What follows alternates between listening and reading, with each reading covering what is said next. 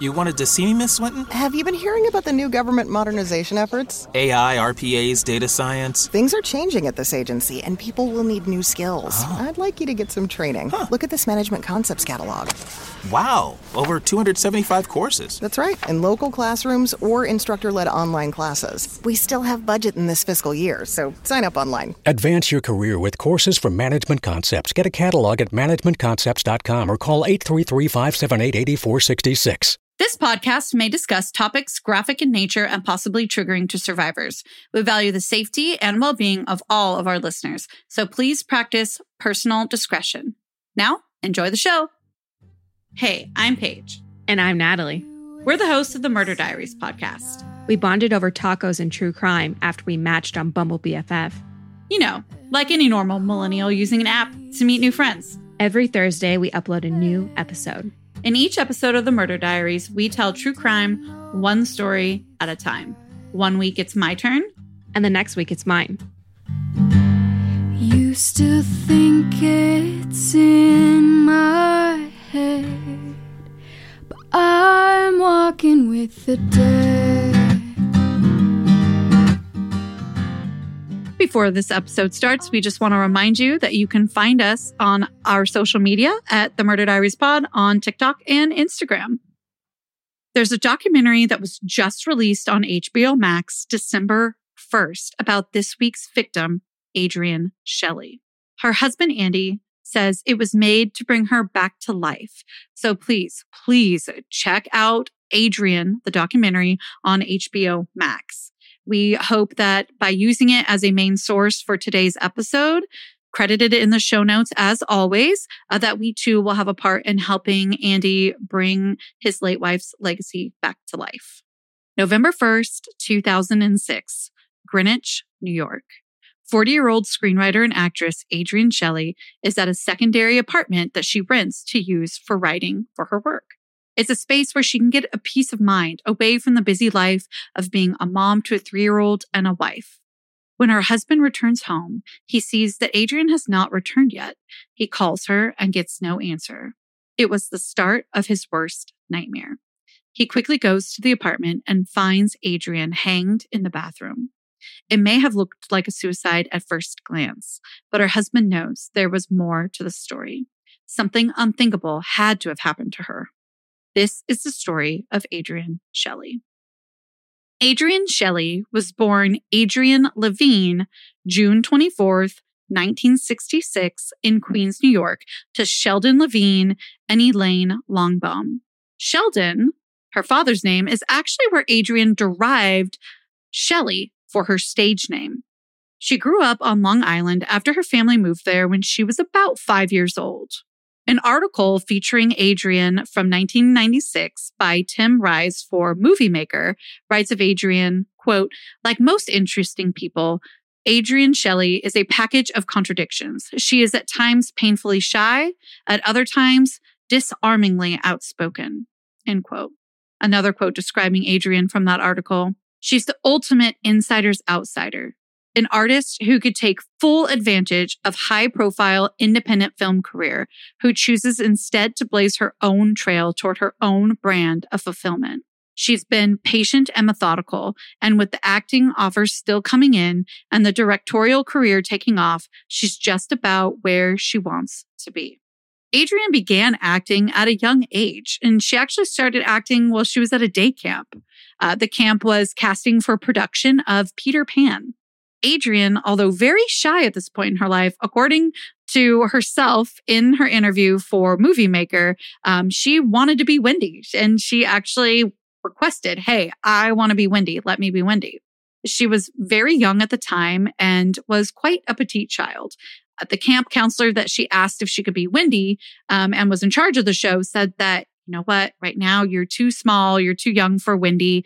But they did go ahead and cast her in a role that um, Adrienne actually couldn't quite recall in the interview. She said, quote, I was really bummed because I really wanted to play Wendy.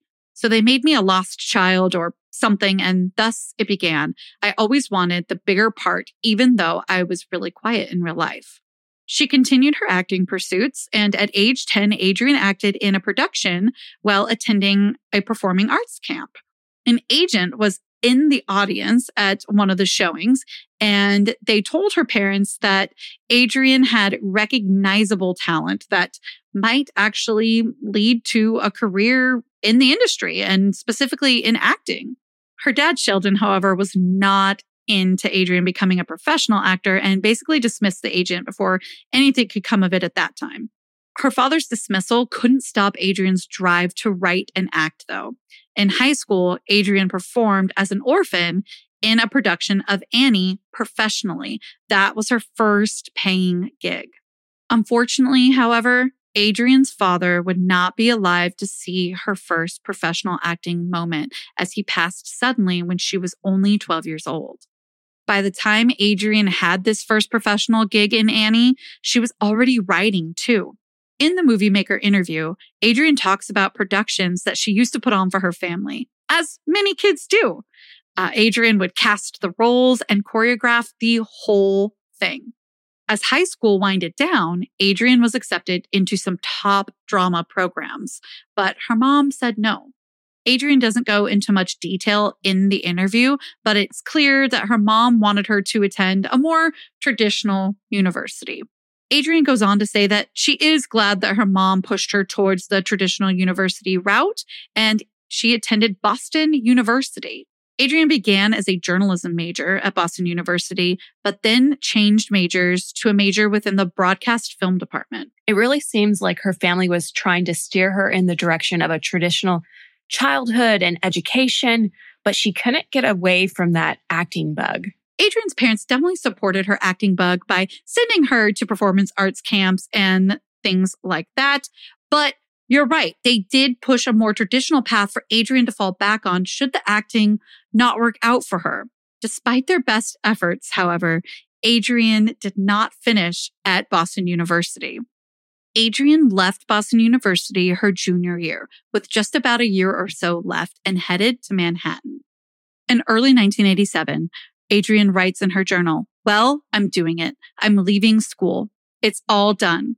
All of a sudden, I'm taking a huge risk. I face a new jungle now with strange faces, situations, rejections, and joys I can't even imagine. Four months later, on June 7th, 1987, she writes, Happy June. Happy month of my 21st year. New York has given me much in the four months I've lived here. It has virtually ended the long depression sessions, which were once a signature characteristic. It has taught me a lot about myself that I wouldn't have learned, not for a while, without it. Fortunately, Adrienne had made the right choice. She got her big break starring in 1989's The Unbelievable Truth, and a successful film career followed. She could be seen starring in movies such as Sudden Manhattan and 1990's Trust, among many others that you can check out on her IMDb page. Adrienne's personal life was blooming while living in Manhattan as well. She met her husband, Andy, in 2001 after 9 11. She told a lot of her friends and loved ones that she met Andy while volunteering in post 9 11 efforts, but she'd actually met him on Match.com. This sounds a little ahead of its time. It was. And that's exactly why Adrienne chose to tell her friends and loved ones that she met Andy volunteering, because there was a stigma in those days about meeting a significant other online. I know that there's still a bit of a stigma today, but definitely not to the same degree. I mean, most single people in their 20s are on Tinder. Let's be real. And like our listeners here every week, we met on an app. We did meet on an app, and we're super grateful for it. For Adrienne and Andy, they went on to get engaged in Paris a year later, and they were married in December of 2002. This made Adrienne a stepmom to Andy's two daughters and his son. In 2003, they had a daughter of their own named Sophie. It's an understatement to say that once Sophie was born, she was Adrienne's world. Sophie was her quote, delicious, end quote, baby. For the next few years, Adrienne was living her best life as a wife, a stepmom, a mom, an actress, a writer. She was truly living her dream. As her mom put it, this was her time. She was so alive. That takes us to Wednesday, November 1st, 2006. Andy recalls getting to spend a bit more time than normal with Adrienne in the morning, which was really special to him. The two had a great slow start to their day together and their little daughter, Sophie. Around 9:15, the two leave Sophie with the nanny. Andy headed out to his office where he worked as a marketing exec, and he dropped Adrienne off at hers along the way. Adrienne's office was an apartment in a building that was located in Abingdon Square Park area of New York City's West Village.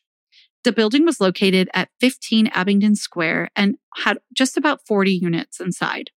Adrienne and Andy's home was not far. Their home was located a few blocks away on Varick Street, according to the New York Times. In the evening, Andy returned home around 5 p.m. That's where he found the nanny and no Adrienne. He was concerned at that and he called her right away. He got no answer. To add to his worries, he hadn't heard from her all day since he had watched her walk into her apartment building. He wasn't able to reach her via email, cell phone, landline, anything. The nanny hadn't heard from her either. Andy got an intuition that this was not good because as he recalls in his documentary that he directed and produced, Adrienne, this was quote, incredibly atypical, end quote. And now a word from today's sponsor. You wanted to see me, Miss Swinton? Have you been hearing about the new government modernization efforts? AI, RPAs, data science. Things are changing at this agency, and people will need new skills. Oh. I'd like you to get some training. Huh. Look at this management concepts catalog. Wow, over 275 courses. That's right, in local classrooms or instructor led online classes. We still have budget in this fiscal year, so sign up online. Advance your career with courses from Management Concepts. Get a catalog at managementconcepts.com or call 833 578 8466. Is your daily grind getting you down? A Thermospa's hot tub may be the solution. Just a few minutes under those powerful soothing jets, and all your stress seems to melt away, like you're lying on a cloud of bubbles. You'll not only feel better, but sleep better too. Call 877 861 4672 now, and for a limited time, save $1,250. Call 877 861 4672 or visit thermospas.com to schedule a free on site assessment. At 6 p.m., Andy's supposed to go to an event with his friend. Because of his uneasy feelings, he tells his friend basically, Hey, look, we got to go check in on Adrienne along our way to the event. She's not picking up or answering me, and I'm worried. Andy and his friend get to the building. She didn't answer the intercom at the building either. He was able to get into the building and he runs up to the fourth floor where Adrienne's office was and he bangs on the door. There was no answer. He then tries the door handle. He expected it to be locked, of course, but it wasn't. The door opened. This is when he says that the panic set in. He recalls that the room was still. He found CNN on the TV set at low volume. There was also a Snapple bottle open, uncapped, and a mug also remained on her desk. Andy recalls it feeling that there was just, quote, evil in the room, end quote. He ran down the hall, and that's where he found Adrienne. She was in the bathroom, hanged from the shower curtain rod by a blue bedsheet. Of course, immediately 911 was called. Police respond, and Officer Irma Rivera is one of the officers at the scene. She mentions that there was no signs of forced entry, the door handle, despite Andy being able to get in, according to Irma, had been locked and everything looked normal. It was not in disarray as you would expect from a robbery or anything like that. Detective James Piccione says that every resident of the building was questioned. No one at that time had any information or anything of note. The autopsy report was done pretty quickly and it was released the next day by the medical examiner. The cause of death? Suicide by way of neck compression. Andy did not accept that answer and ordered another autopsy. This additional autopsy was approved by the coroner and police officers. He hired one of the best medical examiners in New York at the time. In an interview for Andy's documentary, Adrienne, the medical examiner says that Adrienne did have bruising on the face and forehead and injuries to her hand that wouldn't be consistent with a suicide. Andy recalls getting a phone call from this medical examiner back in 2006 once he was complete with the autopsy. And he said that the medical examiner told him she fought like an animal. Forensics came back on Adrienne's computer and she had been researching a lot about death. The second I heard this on the ID show I watched, I instantly thought, well, she's an actress and a writer. This is easily just a typical search. I'm sure most of our Google searches look similar as true crime consumers. Andy tells that same thing to the police when they mention it to him. He says, Look, she's a writer. She researches a lot of different things. I should also note before we get too far away from it that the ID show I watched differed from the Adrienne documentary. It depicted that the second autopsy also ruled this a suicide. We, however, with the Murder Diaries are going to go with what the family has produced and put out there, which is that Adrienne fought back, quote, like an animal, end quote.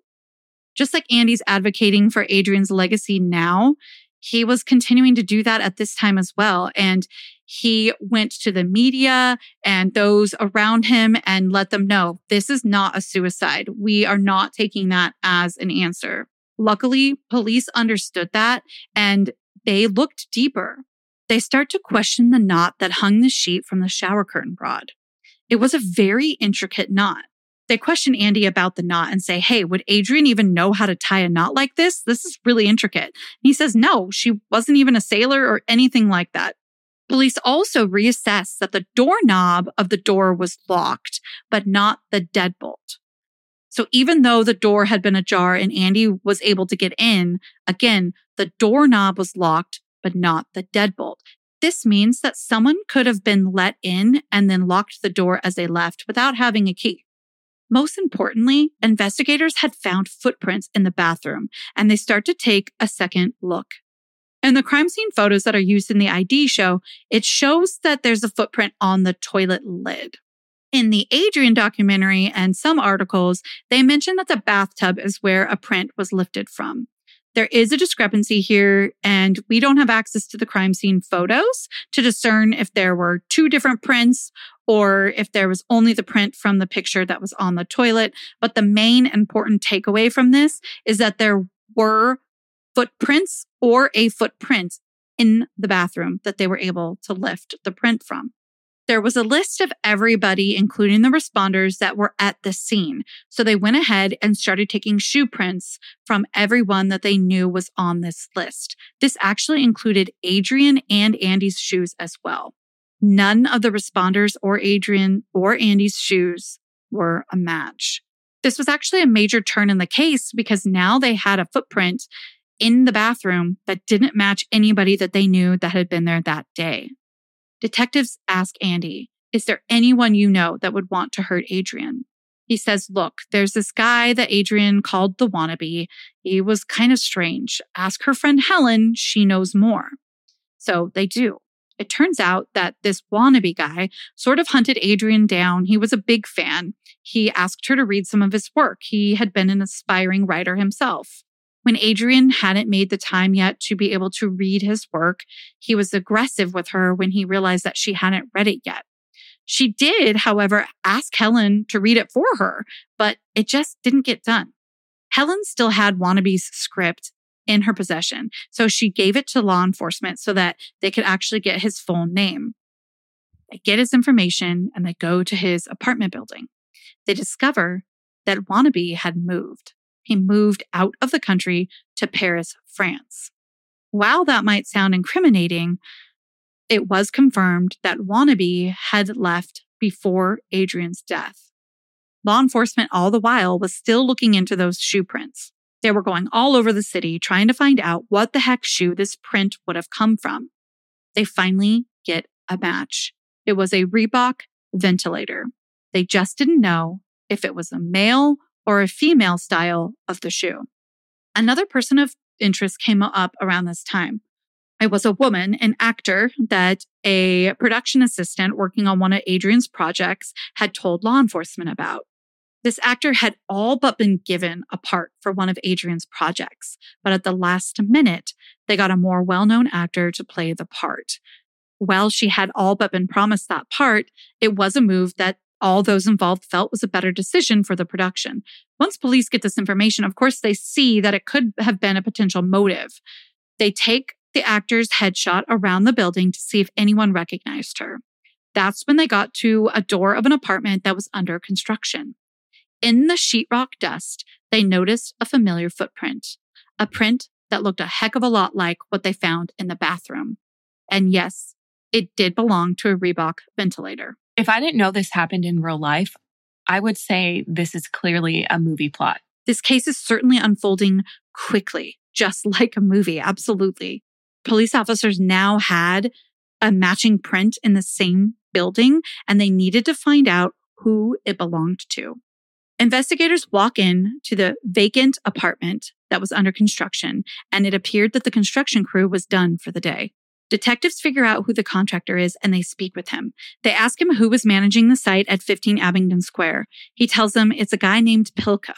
They arrive to Pillco's house, and it turns out that he was having dinner with the whole crew. Investigators take this opportunity to ask everyone for their work shoes. One detective noticed that there was a book bag as well that had an additional pair of Reebok sneakers in it. They question who the book bag belonged to, and they find out it belonged to the foreman's brother, Diego Pillco. He was also there, of course, eating dinner with the group. And now for a word from one of this week's sponsors. Diego was a short man standing between five feet and five two. He was about 19 years old at the time. They brought him in for questioning. They found out that he had been in the US undocumented from Ecuador for about seven months. Diego denied knowing or ever even seeing Adrienne. But eventually, Detective Irma Rivera noticed that he had a prayer card in his hands during questioning. Irma also connected the idea of family when she found out that Diego had a three year old niece. She pulled at his heartstrings with this by explaining that Adrienne had a three year old daughter and how God may punish him through something bad happening to his niece. Questionable ethically, maybe, but it got a confession. Diego goes on to tell Irma that Adrienne went into the apartment he was working on and complained about the construction noise. After the noise didn't cease, he says that Adrienne returned and said that she was going to call the cops. It's implied here that Diego didn't want her to call the police because of his undocumented status. He says that an altercation ensued that ended with Adrienne accidentally falling and hitting her head, which led to her death. He goes on to say that he stages Adrienne's death as a suicide because he had seen someone in a telenovela stage a murder as a suicide. Detectives also learned that Diego was a pig farmer in Ecuador, and that's where he learned how to tie the knot that he hung the bedsheet with. Diego was formally arrested between November 5th and November 6th, 2006. He pleaded guilty to first degree manslaughter February 14th, 2008. At his hearing that same day, Diego changed his story. He told the judge that Adrienne had not complained about noise, actually. He confesses that he noticed that Adrienne was carrying a big black purse on the elevator, insinuating to him that she had a lot of money. He took mental note of what floor button she pressed and rode up one floor higher. He then walked down the stairs to her apartment in hopes to rob. He noticed the door was ajar and he entered. He wanted to steal her wallet. That just goes to show you, you never know who's watching you. Diego's plan foiled when Adrienne confronted him. She reached for the phone to call the police. He said he grabbed the phone away, may have knocked her to the ground, according to some resources, and covered her mouth and nose until she passed out. The medical examiner determined Adrienne was still alive when Diego hanged her from the shower curtain rod. Diego denied knowing this fact at first, but in court, he admitted to choking her with the sheet as he had set to hang her.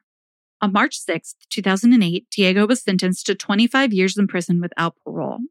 When his sentence is complete, he'll be immediately deported back to Ecuador. In court, he declared his sorrow and asked for forgiveness. Adrienne's family, however, said they'll never forgive him. Andy said that Diego was, quote, nothing more than a cold blooded killer, end quote, and he hoped that he would, quote, rot in jail, end quote. Diego's earliest possible release is April 6th, 2028, whereas his sentence expires on November 4th, 2031. That's not that far away. It really isn't. But let's remember, he will be deported immediately back to Ecuador as soon as the sentence ends. Adrienne has left quite the legacy with all of her work. And one of the biggest pieces of her legacy is a movie that she acted in, wrote, and directed called Waitress. On the same day that Diego Pillco's arrest was announced, November 6th, 2006, Andy found out that Waitress had been accepted for the upcoming 2007 Sundance Film Festival for a little perspective, Sundance is usually held in like January, February, very early on each year. Adrienne's movie Waitress went on to have success at Sundance Film Festival. It was bought by Fox Searchlight for about four to five million dollars. What's more is that it drew in 19 million at the box office. In 2007, Andy produced a film that Adrienne had written called Serious Moonlight. It was acquired by Magnolia Pictures in July 2009 after success in April 2009's Tribeca Film Festival.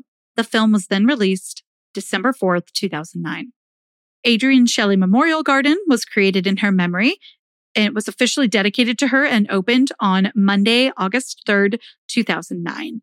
You can find the Memorial Garden on the southeast side of Abingdon Square Park at 8th Avenue and 12th Street in Manhattan. In April of 2015, a musical based off Adrienne's film Waitress opened. It moved to Broadway just one year later in April 2016.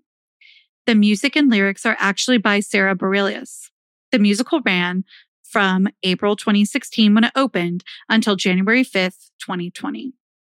That really has to be the most heartbreaking piece of this case that Adrienne never got to see her hard work pay off. So we're going to say at the Murder Diaries, any of you listening, please help Adrienne's light continue to shine by checking out her husband, Andy Ostroy's documentary, Adrienne, on HBO Max and watch The Waitress. It is available for free on Hulu if you have a subscription.